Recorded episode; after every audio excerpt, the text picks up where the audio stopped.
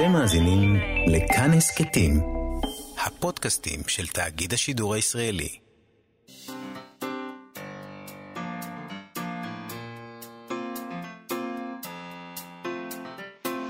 מה שכרוך עם יובל אביבי ומה יעשה לה.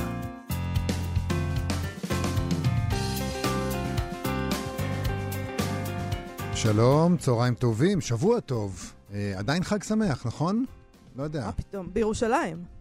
הילדים שלי אה, במסגרות חצי-חצי, יש חופש היום, אז מבחינתי חג. אה, אוקיי. אה, אנחנו, מה שכרוך, אה, אם תהיתם, מגזין הספרות היומי בכאן תרבות, מאיה סלע ויובל אביבי, הילדים של יובל אביבי, 105.3 FM, 104.7 ו-105.1. וגם באפליקציה ובאתר, ואיתנו באולפן עושים את התוכנית איתי סופרין ויובל יסוד. שלום לכם, שבוע, שלכם, שבוע טוב, ושלום מאיה. שלום יובל. היום... פתיחה, uh, פתיחה נרגשת משהו. כן, uh, לא רק נרגשת, אלא כהרגלך גם מלאת סימני שאלה. כלומר, כל משפט יש בסופו משום מה סימן תשמעי, שאלה. תשמעי, אני אדם תמה, אתה תמה ותוהה. אני תמה. אוקיי, תשמע, היום יוכרז זוכה פרס ספיר לשנת 2020, uh, שמחלק מפעל הפיס. Uh, אני חשבתי על זה הבוקר, שזה אחת מהשנים היחידות שאני זוכרת של פרס ספיר, שבו, שבהן אף אחד לא מדבר על הפרס, לא uh, מדבר על מי יזכה בפרס. זה כאילו לא קורה בכלל, זה איננו, זה לא נמצא. יש הרבה שערוריות אחרות. אה, פרס, וכאילו אין לאף אחד עניין בכל הדבר הזה. אני תוהה איזה שערורייה צריך פרס ספיר להמציא השנה כדי לעקוף את השערורייה הקודמת. אין שום בעיה. אין שום לא בעיה. אני לא רוצה להציע הצעות, כי הם עוד יתקבלו, אה, אבל... אם פרס ספיר זקוקים לרעיונות בעניין הזה, תפנו אחרי השידור למאיה. תפנו אליי בפרטי, בפרטי. אפשר לדבר על זה. נכון. אז בואו נרענן את הזיכרון למי ש... לכל הציבור בעצם, שלא מתעסק בכלל בפרס ספיר, לא מתעניין בפרס ספיר. אה, ונגיד מי הם לא, המועמדים. זה, רגע, זה לא רק השערוריות הספרותיות שקורות עכשיו, זה גם העובדה שעכשיו זה מאוד מאוד ברור שמחלקים את זה ללא קהל, אין את הטקס, אין את לא, כל לא, ה... לא, לא, אני חושבת שגם היו המון... אה, יש איזה מין... אה, בציבור, או לפחות באלה שהם במיליה הזה, נגיד, אני לא יודעת, לדבר על הציבור אולי קצת מוגזם, אבל שבגלל האופן שבו הפרס חולק בשנים האחרונות, או למי הוא חולק בשנים האחרונות. היו כל מיני עניינים כאילו? הדבר הזה. איבדו עניין בדבר הזה, כן. איבדו יכול... עניין בדבר טוב, הזה. בטח הקורונה לא עזרה לאיבוד העניין הזה. זה קשה מאוד להחזיק פרס ספרותי. אה, אין לי מושג, אני לא יודעת, אבל זה לא... השנה, אני לא, ש... לא שמעתי דיבור על הדבר כן, הזה לא בכלל. מי יזכה, מי לא יזכה, הימורים, איזה מין בחשנות כזאת, כלום. אז ככה, אלה הם המועמדים לפרס הזה, יוסף בר יוסף עם הספר אבא, בן, סבתא דינה בהוצאת הספרייה החדשה. סמי ברדוגו עם חמור בהוצאת הספרייה החדשה גם כן, רועי חן עם נשמות בהוצאת כתר, גיא עד עם ויקי ויקטוריה שיצא בהוצאת אסיה, ויעקב צ' מאיר עם נחמיה בהוצאת ידיעות ספרים יצא הספר הזה. היום אנחנו נדע מי מביניהם אה, יזכה בפרס ויקבל 150 אלף שקלים אה, ויתורגם לערבית ולשפה נוספת. אתה רוצה להמר בשלב הזה, או שאין צורך? אני לא, לא יודע, אני אמרתי כבר את ה favorite שלי, אז מה, אני... אמרת סמי ברדוגו, נכון? ש... שאני חפץ בעיקרו, אבל כן. הסתייגתי מיד אחר כך, כי אני שווייץ כזה, אני לא נעים לי מהמועמדים האחרים. אה, לא נעים לך, בסדר גמור. אני, אבל לא נעים לי בכללי, אני אדם שלא נעים לו. אוקיי, אז בוא נעבור הלאה. אה, אנחנו נדבר היום עם דורי פינטו, שאנחנו כבר יודעים שזכה בפרס הביקורים לשנה זו, על ספרו ירח, שיצא בהוצאת עם עובד. אה, וכל העניין הזה שהוא זכה בפרס הזה, פרס ביקורים, ספיר, אה, התמסמס גם בגלל כל מיני שערוריות, וחבל, אה, כי זה ספר מצוין ממש, ואנחנו נדבר איתו עם דורי פינטו. אנחנו נדבר גם עם המשורר מרחב ישורון, אה, ששנינו מאוד אוהבים. כן. אין מה להגיד, אנחנו מצפים לשיחה הזאת. אה, הוא מוציא ספר שירה חדש שנקרא נפש הגלגל, תפילות לאחר גזר הדין, אה, בהוצאת מקום לשירה. אה, כן. זה מה ש... עם אלה נדבר היום. נכון. אבל... בשני הספרים האלה, דרך אגב, שנדבר עליהם היום, ירח ונפש הגלגל, יש, אני, ככה קוראים לזה, נכון? גלריה ססגונית כזאת של דמויות, אבל שניהם עושים דברים אחרים לחלוטין, צריך uh, להגיד. שניהם נכון. הולכים לשני כיוונים מאוד מאוד שונים, אבל גלריה של דמויות, זה יש בשני הספרים. Uh, בואי, לפני שאנחנו פונים לעניין הזה, נדבר קצת על uh, פרס הביקורים של uh, ספיר. פרס שהחלו בחלוקתו בשנת 2008. Uh, בשנה שעברה גם התחילו uh, במסורת, בפרס ספיר, לפרסם רשימה קצרה לקראת הזכייה בפרס, כלומר uh, שלושה מועמדים אה, השנה המשיכו אה, עם המסורת הזאת. אה, שזו מסורת מאוד מאוד נחמדה בעיניי, אבל גם, זה הכל התמסמס, זה כאילו לא היה משנה השנה. נכון. כנראה בגלל הקורונה או משהו, או, אני חייבת לומר עוד משהו. אה, זה לא רק עניין הקורונה, מהמם. זה גם עניין התקשורת. אה, תקשורת לא מתעניינת בדבר הזה, גם התקשורת של התרבות מעט מאוד מתעניינת, וגם התקשורת של התרבות והספרות מאוד מאוד הצטמצמה. כבר אין במות, מהמם. זה איכשהו כנראה לא מעניין אף אחד. ואת לא חושבת שזה קשור לקורונה? לא, אני לא. חושבת. זה קשור למצב העיתונות יותר, ולבמות המאוד מאוד מצומצמות שניתנות לספרות, לאף אחד לא אכפת מהדבר הזה, פשוט. חבל מאוד. מאוד. לנו אכפת. אה, נגיד שעד אה, לפני שנה שעברה, אה, פשוט הכריזו על הזוכה בפרס הביקורים. אה, השנה אנחנו התעכבנו על כך ששניים מתוך המועמדים, כרמית סחר, אה, שכתבה את תורת הקבוצות, גם ספר יפה, והזוכה, דורי פינטו, פרסמו ספר ביכורים בגיל מבוגר יחסית. הם לא כותבי... כשאנחנו חושבים על סופר ביכורים, על מה אנחנו חושבים על איזה מין צעיר או צעירה רעבים שהרגע יצאו מבית הספר היוקרתי לכתיבה. בקולומביה. מהמם. בדיוק. הם אנשים כאלה צעירים שכתבו ספר והם מקבלים פרס ביכורים.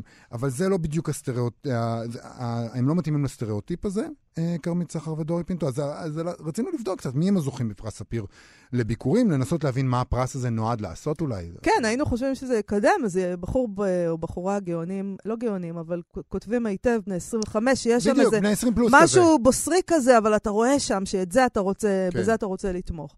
אז הזוכה הראשונה בפרס הזה הייתה יפה בן כנען על ספרה גם כי אלך שראה אור בהוצאת כתר בשנת 2008, שלפי קטלוג הספרייה הלאומית לא פרסמה אחר כך ספר נוסף, לא שאנחנו מצאנו. אחריה ב-2009 זכתה נועה זית על ספרה ארבע אחר הצהריים שיצאה בהוצאת מטר.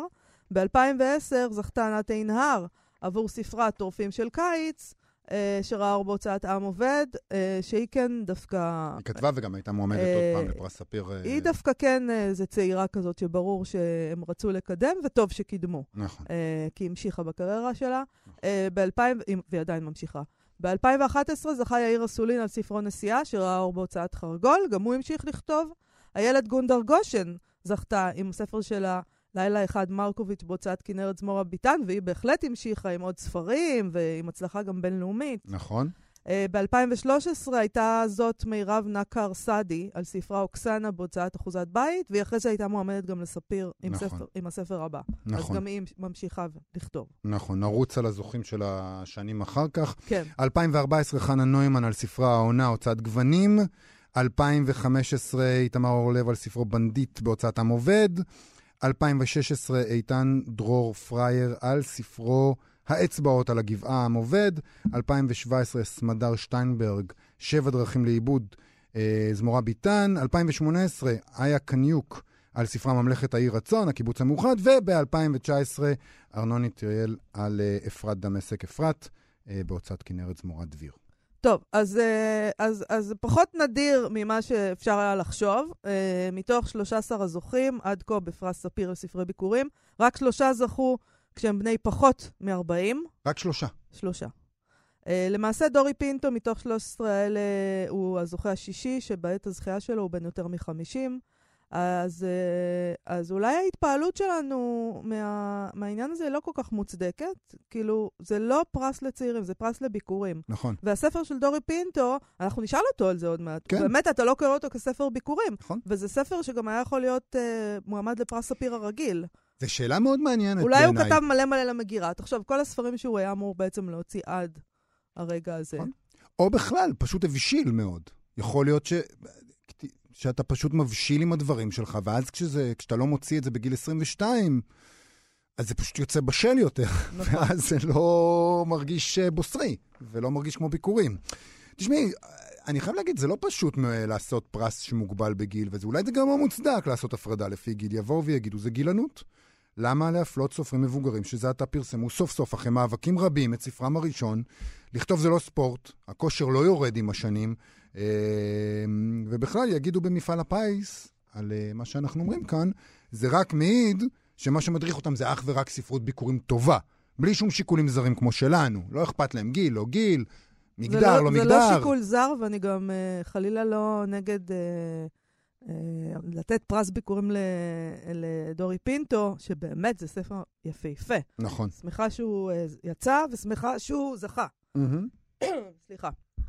אבל כן צריך לחשוב על העניין הזה של עידוד, מה, מה פרס ביקורים רוצה לעשות. זה, נכון. עכשיו, זה לא בשביל לקנטר את הדבר הזה. לא, אני אנחנו גם רוצים חשבתי לתמוך בסופרים שהספר של צעירים. ארנון איטיאל מאוד מאוד יפה, וגם אמרנו את זה בשנה שעברה, זה, זה, אתה מבין? זה לא שאני מנסה אה, להגיד שלא צריך לתת להם פרס, חס משהו. מהסוג הזה. פשוט אבל- צריך לחשוב, אה, איך למה אנחנו? מעודדים אה, אנשים צעירים, לכתוב. אה, כשכותבים קצת בוסר, אבל כי שיש שם איזה פוטנציאל. צריך להגיד שהמנגנון הזה, ודיברנו על זה לא פעם בתוכנית, היה קיים פעם בהוצאות ספרים. הוצאות ספרים היו מוציאות ספר ביקורים, שהוא היה קצת אה, גס ולא 100%, כי הם אמרו, יאללה, נבנה סופר. וזה מאוד מאוד לא קיים יותר, נכון. בין השאר, כי זה עולה כאילו, הרבה אין כסף. שום דבר בוסרי בספר של אה, דורי פינטו, אני נכון. חייבת להגיד. פשוט... לא בוסרי, לא נותן תחושה אה, של בוסר. טוב, בוא נזכיר, כש, גם כשניסו כאן לעשות דברים כאלה, זה לא עלה יפה במיוחד. כשפרס ברנר התחילו בחלוקת פרס לספרי ביקורים, בשנת 2017 זכו שני סופרים, אמיר זיו וראיה טילינגר, שניהם היו בני יותר מ-40 בעת הזכייה. אה, ויכול להיות שאולי מישהו רמז לאגודת הסופרים העבריים, שמחלקת את הפרס ההוא, שכדאי להגביל את הפרס, אה, והם אכן השיקו אותו מחדש שנה לאחר מכן, אה, הגבילו אותו אה, עד גיל 40.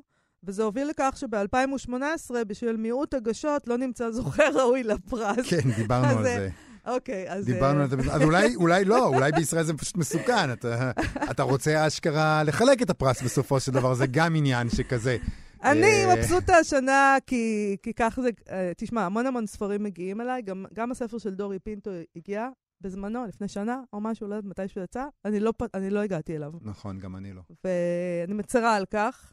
והנה, והנה. בזכות הפרס כן הגעתי אליו, נכון. ומצאתי ספר מאוד יפה. אז נכון. נכון. תודה רבה. טוב, אנחנו תכף נדבר איתו ונשאל אותו בין היתר אה, גם על זה, ונשאל אותו על הרבה דברים אחרים. ספר אה, מעניין מאוד, אז עוד מעט.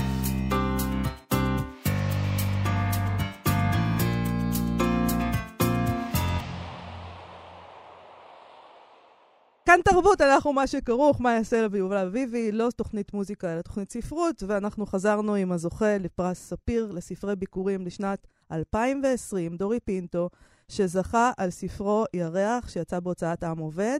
אני אגיד שברומן הזה, ירח, יש שלל דמויות, ודורי פינטו אה, מתאר יום אחד בעת מסעה של אפולו 11 לירח בשנת 1969 בירושלים. אה, ובשעה שבשמיים קורה דבר כביר ויוצא דופן על הארץ, אה, מתנהלים חיים פשוטים מאוד. אה, וכדרכם של החיים, גם לפעמים עגומים מאוד.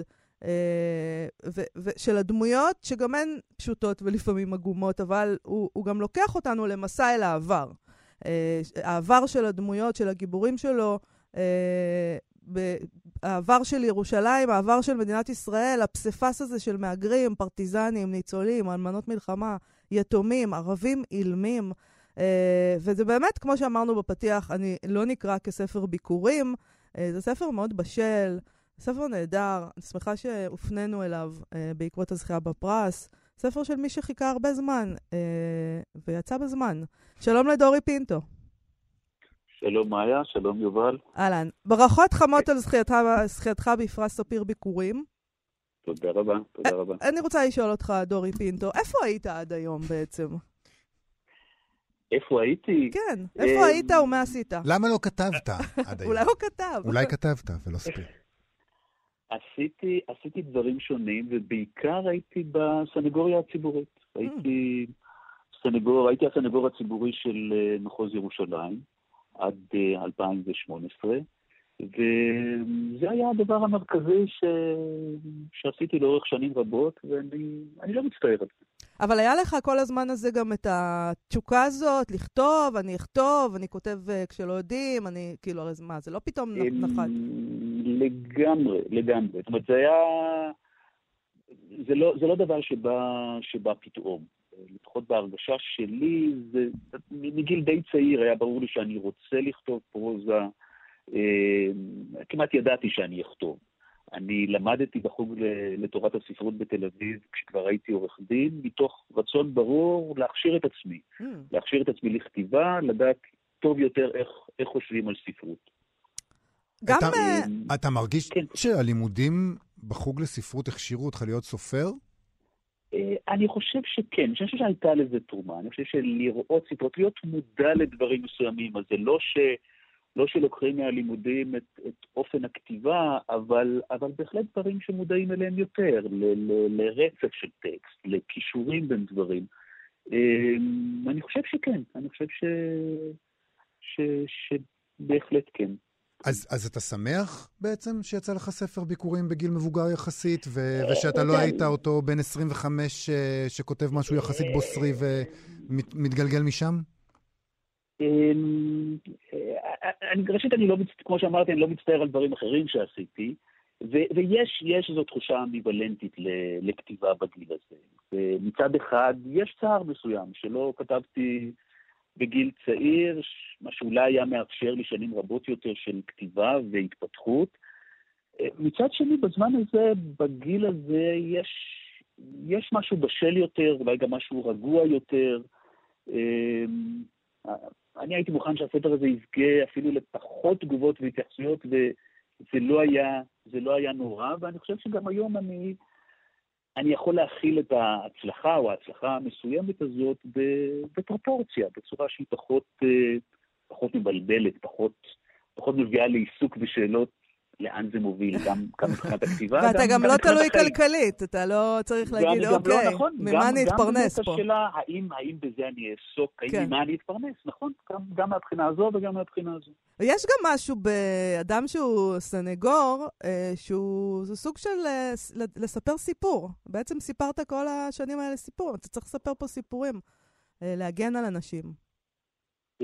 כן, יש, יש ב, בעיסוק הזה בסנגוריה, זה, זה, עיסוק, זה עיסוק, קודם כל זה עיסוק בבני אדם, זה עיסוק ב, ב, בסיפור אנושי של בני אדם, זה ב, בהתקרבות אליהם ברגעים אה, הכי אה, דרמטיים או הכי שהם סוג של נקודת תפנית בחיים שלהם, או רגעים משבריים. אה, כן, יש, יש אה, אפשר למצוא איזשהו, איזשהו קישור, ואם כי הספר הזה הוא ספר ש... שהסיפורים בו הם נטועים באיזשהו מקום אה, רחוק יותר מבחינה, מבחינה אישית שלי. נכון, למה נתת, למה נתת אותם שם? כלומר, מה, מה גרעין, ממה הוא נולד הספר הזה? שנת 69. אה, הספר הזה הוא, הוא, הוא, אני יכול לשחזר איפה זה נולד, וזה מעניין, זה היה דווקא ב... ברגע שבו לא הייתי בארץ והמחשבות הראשוניות היו על המקום הזה. אה, האזור הגיאוגרפי הזה של המושבה הגרמנית, בין בריכת השחייה לתחנת הרכבת בערך, הוא היה הבסיס ש... והתקופה הזאת, התקופה הזאת, אני הייתי בן 11 בשנת 69 וגרתי באזור הזה, ואני חושב שזה הרגע שבו רובנו פוקחים לראשונה את העיניים לעולם המבוגרים, לעולם בכלל, לחיים שלהם, לחיים שאולי היו פעם החיים שלנו, דברים נצרבים בנו בצורה, אה, בצורה מאוד חזקה. אני חושב שזו גם תקופה מעניינת מבחינת, ה, מבחינת הארץ הזו. אה, אז, אז ה, הרגע הזה, או הזמן הזה, המקום הזה, הוא היה לי מאוד, אה, מאוד, אה, מאוד מתאים, מאוד העסיק אותי. זה מעניין שאתה תוחם את, ה, את העלילה שלך במקום כל כך ספציפי.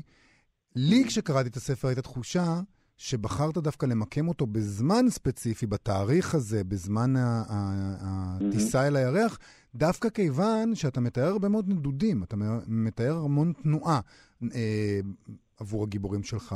והחוויה שלי של הקריאה, נכון שהמקום הזה הוא מרכז הסיפור, אבל החוויה שלי של הקריאה הייתה שדווקא יש תנועה גדולה מאוד אה, של הדמויות שלך במרחב.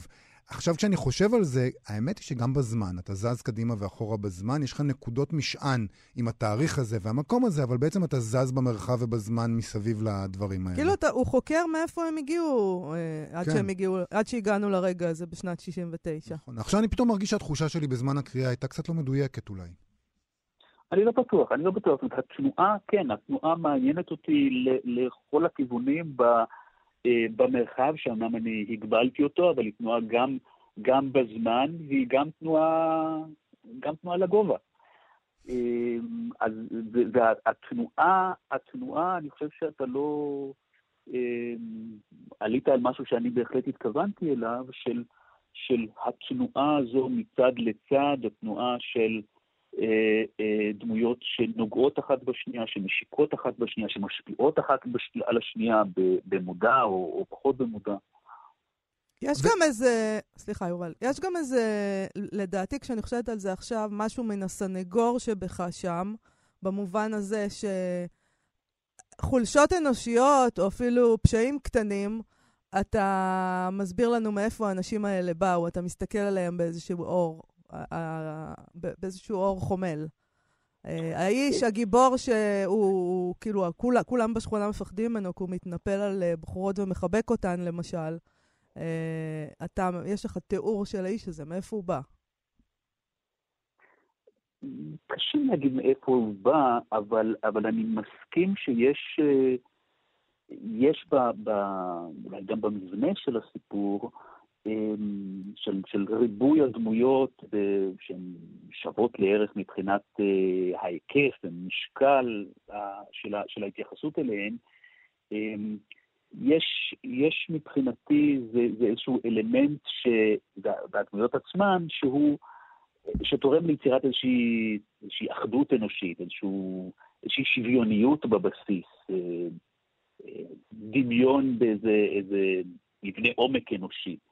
למרות שהדמויות הן שונות, הן גם, הן גם, הן גם שוות ב, ב, בדברים מסוימים. כי ב... יש משהו, חנוך לויני אולי, אה, ב, את, את, ב, בתפיסה הזאת, ש, שפשוט הכל נורא עלוב, וכולם מסכנים. אמ, החיים הם... לא, החיים, החיים, אני לא. אני לא חושב שהכל עלוב, ואני לא חושב גם שהם... הם בכמה דברים שלכם וגם קצת במקומות אחרים, שמדובר ב, בסיפורים קטנים ודמויות קטנות. נכון, זה סיפורים קטנים ודמויות קטנות, אבל אני חושב שהבחירה בהם באה מבחינתי בין היתר להראות שהן אולי קטנות והסיפורים שלהם קטנים, אבל אבל זה על פי קנה מידה מסוים. אם, אם נסתכל עליהן מרחוק או מגבוה, כן, קטנות זה סיפורים קטנים, אבל אם אנחנו... אה, קשור לספר עצמו, אם אנחנו מכוונים את, ה, את העדשה של הטלסקופ כך שהיא תקרב את המבט שלנו, אולי אפילו עד לתוך הראש שלהן, אז אז הן דמויות גדולות. כן, במובן הזה, נכון. במובן הזה אין גדולים. סיפורים קטנים. אנחנו כולנו חיים חיים קטנים, אבל הם מאוד גדולים כן. עבורנו. אני חייב לשאול אותך, דיברת, אתה מדבר על זה עכשיו, ואתה מדבר גם על מה שמחבר בין הדמויות והשוויון ביניהם, ודיברת מקודם על התנועה הזאת בזמן והתנועה הזאת במרחב, והמעבר הזה מהדמויות, יחד עם התנועה במרחב ובזמן, יוצר תחושה לא יציבה. אתה, כקורא, אתה צריך, כל, אתה צריך מדי פעם לחזור אחורה ולהזכיר לעצמך מה הדמות הזאת עשתה ומה אמרו לה, ו, ו, ואתה קצת מרגיש לא יציב. ופתאום חשבתי על זה בקריאה, שגם יש אצלך מוטיב חוזר של צליעה. הדמויות שלך צולעות או מחכות צליעה, או שהן נופלות ונוקעות את הרגל וצולעות אה, לזמן קצר. ובהקשר הזה, אולי באמת אה, החיים הקטנים האלה הם איזשהו דימוי למשהו באמת גדול יותר, למשהו לאומי, למשהו צולע, למשהו לא יציב. אני חושב שגם, גם ב... אולי גם חלק מה, מהמבנה או באופן שבו הסיפור מסופר, וגם בדמויות האלה או במוטיב החוזר הזה של, של הצליעה, אמ, אני חושב בחוסר סימטריה או בחוסר, בשבירת סימטריה, בחוסר שיווי משקל, בחוסר יציבות שהוא כמעט נפילה או של, של מה שקורה, או אולי של, של הקורא, יש איזה, זה, זה מהלך קסם מסוים, לפחות עליי. אה, באמת הצליעה מופיעה במקומות אה, שונים בסיפור. אה, יש, יש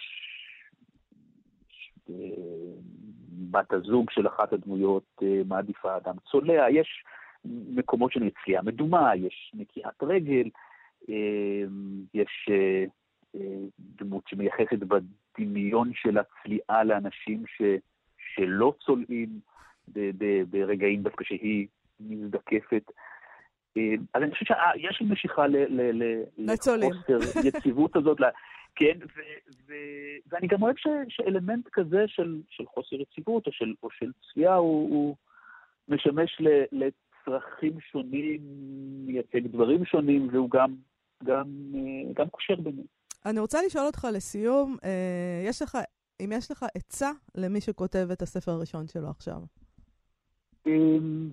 העצה שאני יכול לתת היא, היא למצוא מישהו חכם עם ניסיון עשיר בכתיבה, ש, שילווה את הכתיבה במהלכה. אה, מישהו שאפשר לתת לו פרקים לקריאה ולתגובה כנה, ואולי חשוב יותר, מישהו שישאל שאלות מעוררות מחשבה. למה העניין הזה נחוץ? האם אתה בטוח שהתיאור הזה מוצדק מבחינת הסיפור? אותי ליוותה כך אה, איריס לאל, וזה עזר לי מאוד. טוב, אז תמצאו, זה לא כזה פשוט למצוא מישהו כזה, אני לא, חייב לא להגיד. פשוט, לא פשוט, לא פשוט, ואני אתמזל מזלי, כן.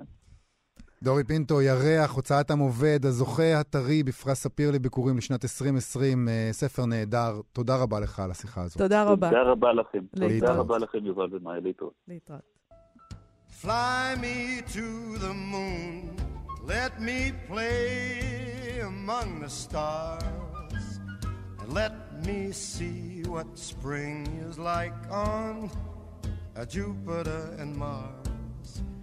In other words, hold my hand. In other words, baby, kiss me. Fill my heart with song and let me sing forevermore. You are all I long for, all I worship and adore.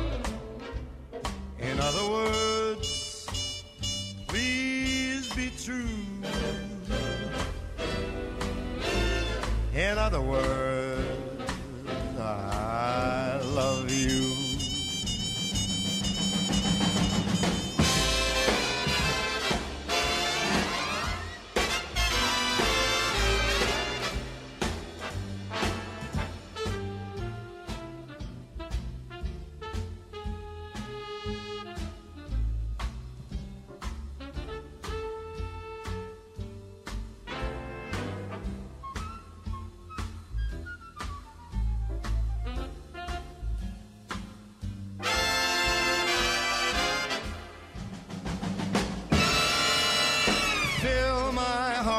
song. Let me sing forevermore.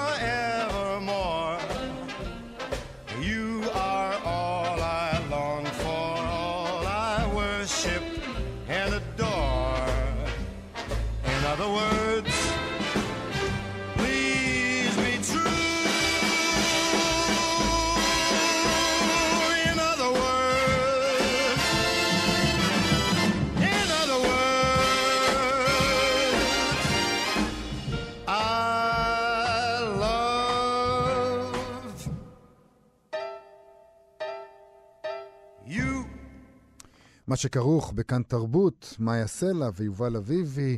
אנחנו עם הספר החדש של המשורר מרחב ישורון, נפש הגלגל, תפילות לאחר גזר הדין, יצא בהוצאת מקום לשירה. ספר שנע מגאולה, מקודש, אל הביבים, בתנועה מהירה, יש לומר. כלומר, בשורה אחת, הוא מלמעלה עד למטה. מה אומרים המלאכים משמאל הכס? הם אומרים, ישורון איזה קרס, גוש פרווה גדוש שומן. זה סתם דוגמה. או, מול שער העיר, מחוץ לחומה, עומד משיח, מקנח מוגלה. מדובר פה בקרנבל ססגוני של מעלה-מטה, של ירושלים ותל אביב, של קורקינטים חשמליים ואופניים רגילים, של אברי מין וניתוח לשינוי מין. בקיצור, מסוג הבלגן הנהדר וחסר הגבולות שמאפיין את השירה של מרחב ישורון, ספר שיריו החמישי. שלום מרחב. שלום, אהלן. בוא לא נתמהמה, באופן אה, מוזר, בדרך כלל אה, יובל ואני אה, מתווכחים על הכל, אבל... עליך לא. עליך לא. ואנחנו אז- גם תודה, רוצים להתחיל. להתחיל מיד בקריאת שיר, כיוון כן. שבזאת אה, ככה. עסקינן. יאללה. קדימה. אז השיר שיר? נקרא מי יבוא משמאל. מי יבוא משמאל? אם אוזן ימין לא שומעת, זה הזמן לנסות כיוון אחר. מי יבוא בשבילנו משמאל? למי יש דיבור עם סמאל? בין לו לבין אל הגלגל משתולל. נהיה עין, הרשף רפש, שמש שמש. אני רוכב ומגלגל לי בשמות, לחש לחימום הדבק בין מופת לאות. יתהוון, יתגלון, יפרצון. אני תודה מתגלגלת, הזונה הגדולה ישורון, עליי נאמר, כל באיה לא ישובון. הגלגל הוא המושל, אני שומע בקולו, עזוב הכל, רק המשך להתגלגל, כי בסיבוב מרוב פשטות אתה הכי דומה לאל. תענוג. נפש הגלגל, תפילות לאחר גזר הדין. אני רוצה לשאול אותך, מה... בוא נדבר על גזר הדין הזה. בטח. מה זה גזר... מה, הוא... מה היה גזר הדין? זה לא פשוט, מאיה, זה לא פשוט. ספר, תסביר. אה, מהו גזר הדין? אה, אה, צריך להגיד רבי נחמן בהקשר הזה, כי אני. אני עובד פה עם, עם, עם הרבי נחמן על הרעיון שלו, של תפילות שלאחר גזר הדין. מה, מה, מהו גזר הדין? אני חושב שכולנו מרגישים אותו בצורות שונות. אפשר להגיד קורונה רק כדי לשלם למולך הזה איזה מס שפתיים, אבל אני כתבתי את הספר הזה עוד קודם.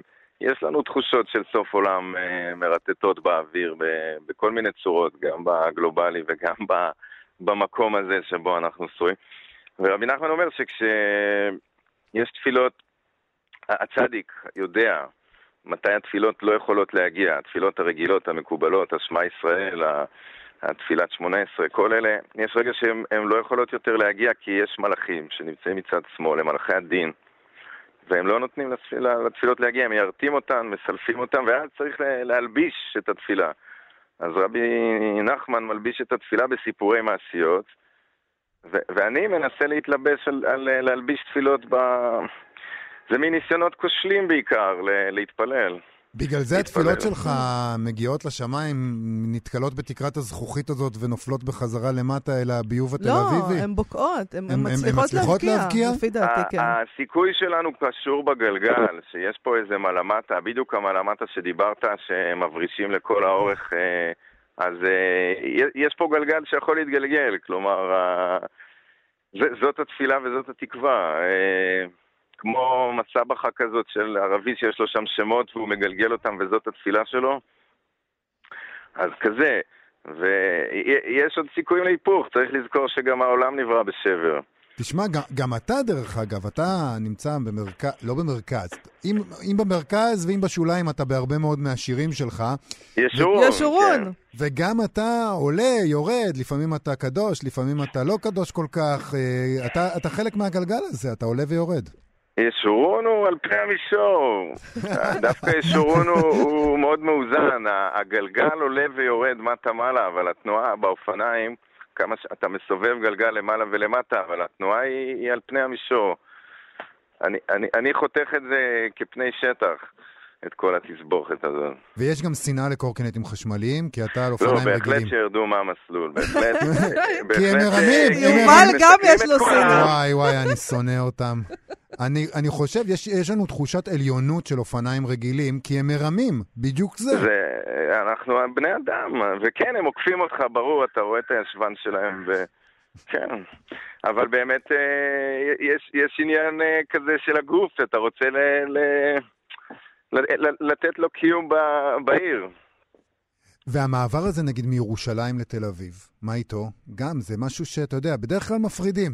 יש ירושלים... ירושלים לא קיימת מבחינתי, ירושלים זה ירושלים של מעלה, אבל, אבל אני גר פה אה, בשכונת שפירא, ומה שעוטף אותי זה מצד אחד קיבוץ גלויות, מצד שני סלמה ו, ושדרות הר ציון. אז, אז אה, אני מקשיב ל, ל, ל, לעברית, מקשיב ל- לשפה, אז נאמר לי פה שאני גר על הגבול של הר ציון.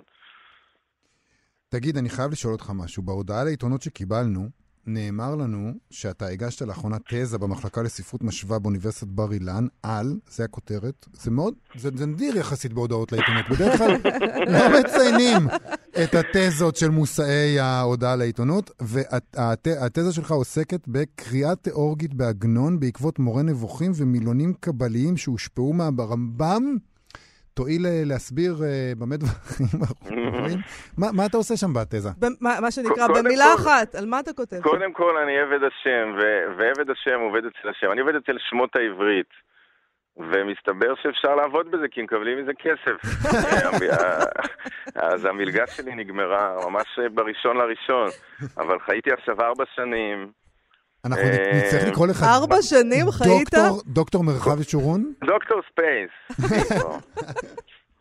רגע, ומה מה עולה מהמחקר שלך על ה... אה, תראו, אתם יודעים שאתם חיים בתוך שפה שבה נברא העולם. עכשיו, אני מתייחס לזה ברצינות, אני לא יכול כל היום להתייחס לזה ברצינות, כי אני גם סתם אה, דביל שמדבר עם, אה, עם עצמו ועם העולם בכל מיני לשונות, אבל, אבל יש רגעים שבהם אני יודע שהעברית נבראה, אה, שהעולם נברא בעברית. ו... ואני, את- אתם יודעים, אנחנו שומעים, אנחנו שומעים את זה, היא אומרת, זאת אומרת, זה שהיא אומרת דיבור ודבר, וזה שגם לשם יש שם, וכל השמות יצאו מתוך השם. אז, אז אה, זאת אומרת, יש פה גוף, גוף של אה, שפה שהיא כל הזמן מנסה להראות שהיא לא מה שמלמדים במדעי הרוח, דסוסיר, מסמן מסומן, כאילו יש קשר שרירותי בין שם לדבר. הקשרים שהשפה יוצרת היא... אה, הם, הם לא שרירותיים, הם קשרים אה, שקשורים לסיפורים. אה, כש, כשמסופר על, על אדם ועל דם ועל אדמה, אז הדברים האלה נקשרים ביחד לתוך הסיפור של גן עדן. אז, אז עכשיו איך מזה עושים תיקון? אני, אני מראה איך עגנון, איך עגנון קורא את אה, החלק הראשון של מורה נבוכים, שזה חלק שעסוק בפירוק הדמות של האל דרך השמות. דרך השמות שבהם הוא מופיע, זאת אומרת, זה מין אה, קבוצה של, אה, של מטאפורות על כאלה, וזה השמות הכי יפים והכי פשוטים בלשון העברית, כי זה העין שמשגיחה, וזה הלב, וזה, אתם יודעים, יש לו, לאלוהים יש כיסא, והוא יושב, והארץ היא הדום רגליו, אז גם יש לו רגליים. אני רוצה ו- לקרוא את... תענוג, אני- אנחנו אני רוצ- רוצים אני לא. בטוח שאני אבין, אבל אני רוצה לקרוא.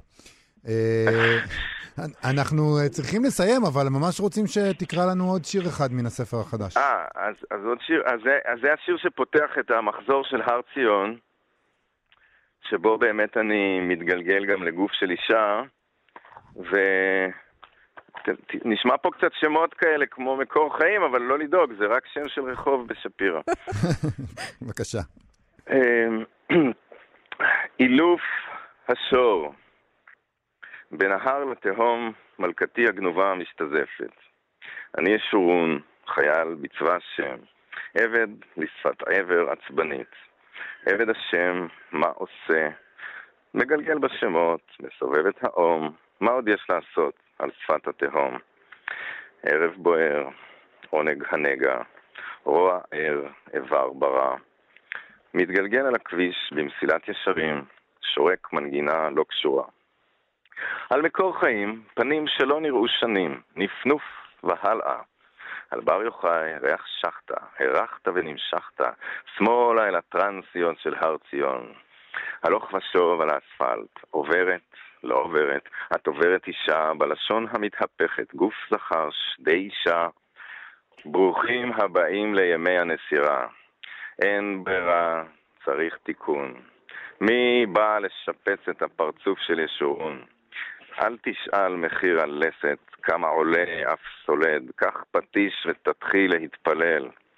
בואו איתי אל השבר, בוא המסור ייכנס בבשר, דם פרץ, אז מה, זו עדיין לא העצם.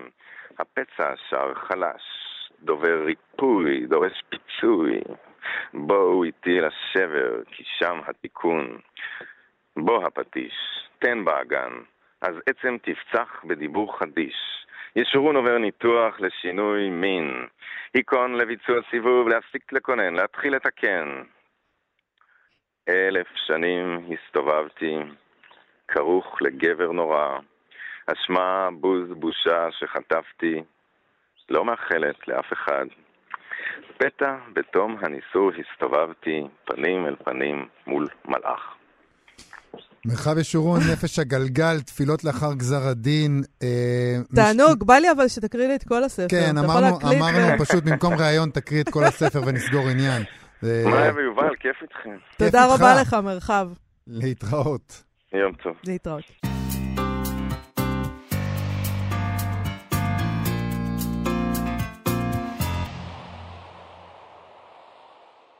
מה שכרוך, וכאן תרבות, מאיה סלע, יובל אביבי, חזרנו עם אה, סטטוס ספרותי מרוגש למדי, שהוא בעצם גם ביקורת הביקורת.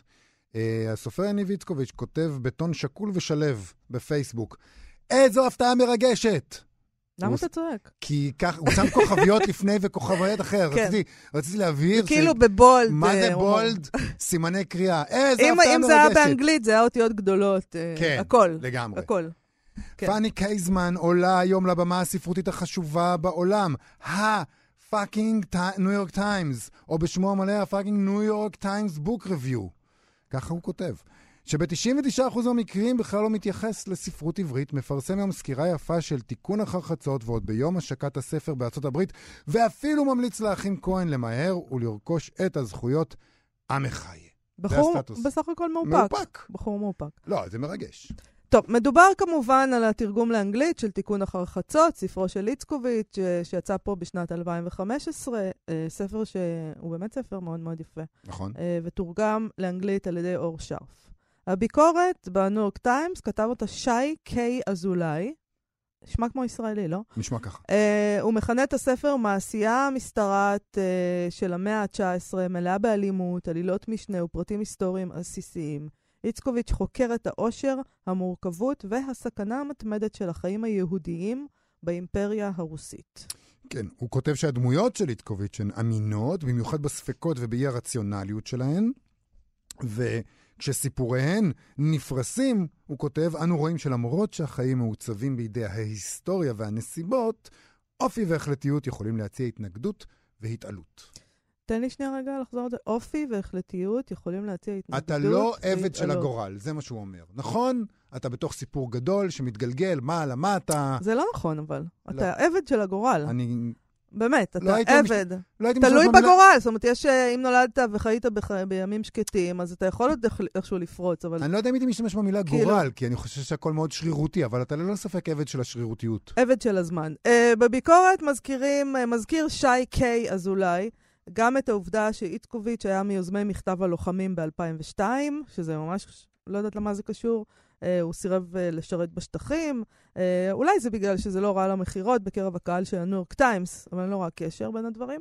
המבקר קושר את זה uh, בעצמו לביקורת, לביקורת שהוא כותב, כשהוא אומר, אפשר לשמוע את קולו המוסרי של איצקוביץ', כשפאני מערערת בכך שסבל במקום אחד מתאפשר בזכות שתיקה וקבלה במקום אחר, וכי איצקוביץ' שוב ושוב רומז שהנוחות היחסית שלנו מבוססת על אדישות ואי צדק, אם כי הוא מזכיר שהניסיונות של פאני לתקן מלווים במידה מופרזת של נזק משני, כך אומר שייקי אזולאי. כן. Uh, והוא תוהה למה נשים לא יכולות להציע אלטרנטיבה אחרת לאלימות רבת השנים של הגברים. ככה, כי אנחנו נעשה לכם את מה שעשיתם לנו. איזה מין שאלה זאת? באמת, כאילו, הנשים הן לא אלימות. אני, כל מה שאהבתי בפאני קייזמן זה את זה האלימות שלה. אהבתי את זה מאוד, היא יודעת לשחוט. אני גם חושב, תראי, אני חושב אז ש... זה כאילו, יש בזה משהו מאוד מאוד שוביניסטי, לבוא ולהגיד, אבל למה את. אלימה? את אישה, למה? אני לגמרי זה מסכים איתך. מעצבן אותי. אנחנו שנים שנים אלימים, ואז כאילו מישהי עושה את זה, ואז אומרים, רגע, רגע, רגע, למה אבל לא את אישה, אלטרנטיבה? מכם לא ציפינו, אלטרנטיבה? אין אלטרנטיבה. לא, פשוט בני אדם הם אלימים. ואנשים, לא, המציאות גם שהיא נמצאת בה היא מציאות אלימה. הרי- נכון. הרי יש שם אה, גברים שתוקפים אותה. נכון? אז מה זאת אומרת? ויש אה, לה סכין תדברי והיא יודעת איתם, להשתמש יש בו. לה סכין ויודעת להשתמש, אז היא אמורה הייתה עכשיו לא לתקוף אותם בחזרה כדי לא להיות אלימה, או לה- מה בדיוק, איזה, מה הייתה להציע ההצעה? מסר של שלום. הרי משהו, מה, ש, מה שהיא עושה זה החלום שלנו כנשים לעשות. זה, אני חושבת שההנאה מהספר, בשביל נשים בכל אופן, זה הדבר הזה שנקרא צדק. זה קצת שהנה, כמו... יש פה אישה, שזה בדרך כלל היא כמונו, חלשה, ואם גבר תוקף אותה, אז היא לא יכולה אה, בדרך כלל... קצת כמו ממזרים זה- חסרי כבוד כזה. בגלל זה אני תמיד משווה את זה גם לטרנטינו. והנה, קורה הדבר הזה שיש פה אישה שיודעת אה, מה אני- לעשות עם סכין. אני בעד. זה אני חלום. בעד. אז אל תבוא ותגיד לי, למה את אלימה? אני לא אבוא אני להגיד לך. מצטערת. אני לא הייתי... שייקי אזולאי, לא לא הייתי אתה. חולם להגיד לה דבר כזה. אני פשוט אה, מפחד מהסכין. זאת לא הביקורת היחידה שלו, של שייקי אזולאי. הוא כותב שהספר כולל דמויות משניות רבות, שהרפתקאות- הרפתקאותיהן מסיטות את הקורא מקו העלילה הראשי למשך ארוך מדי, ושהעלילה נשענת יותר מדי על צירופי מקרים, זה מה שמפריע לו, אבל הוא כותב תענוג לראות את כל הקצוות מתחברים במערכה האחרונה. אם האחים כהן אי פעם ינדדו מחוץ לארצות הברית עבור סרטיהם, הם ימצאו חומר מתאים בספר הזה שמציע ערבוב של הומור שחור ואלימות אגבית. אני באמת מאחל ליניב איצקוביץ' שזה בדיוק מה שיקרה, שהאחים כהן יאבדו את הספר כן, אגב, שלו. האחים כהן זה רעיון לא רע, לא חשבתי על זה. אני תמיד אמרתי שזה ספר מושלם לטרנטינו, אבל גם האחים כהן יכולים לעשות איתו משהו... וטרנטינו לא כבר רע היה בכלל. באירופה. טרנטינו כבר היה באירופה, אז אולי יהיה לו מעבר קל יותר. אה, בכל אה, מקרה, אבל האחים כהן, גם טרנטינו כאילו- הוא ישראלי, אז כאילו זהו, הוא החיבור ישראלי. רציתי להגיד, החיבור הוא כאילו, האחים. כהן, כאילו, יש משהו מאוד יהודי. בספר הזה של איצקוביץ', ולכן זה מתאים. אבל- נשאלת השאלה, מי גם יותר טרנטינו ישראלי? טרנטינו שחי בישראל, או האחים כהן שהם יהודים מטעם חוק השבות? זה דיבור, זה דיון, שאפשר... אין אה, לנו זמן לדיון כזה לצערנו, עכשיו. אנחנו חייבים לסיים. למזלנו ולצערנו. כן. תודה רבה לאיתי סופרין ויובל יסוד שעשו איתנו את התוכנית היום. אתם מוזמנים ומוזמנות לעמוד הפייסבוק שלנו ולעמוד הפייסבוק של כאן תרבות. להתראות. להתראות. אתם מאזינים לכאן הסכתים, הפודקאסטים של תאגיד השידור הישראלי.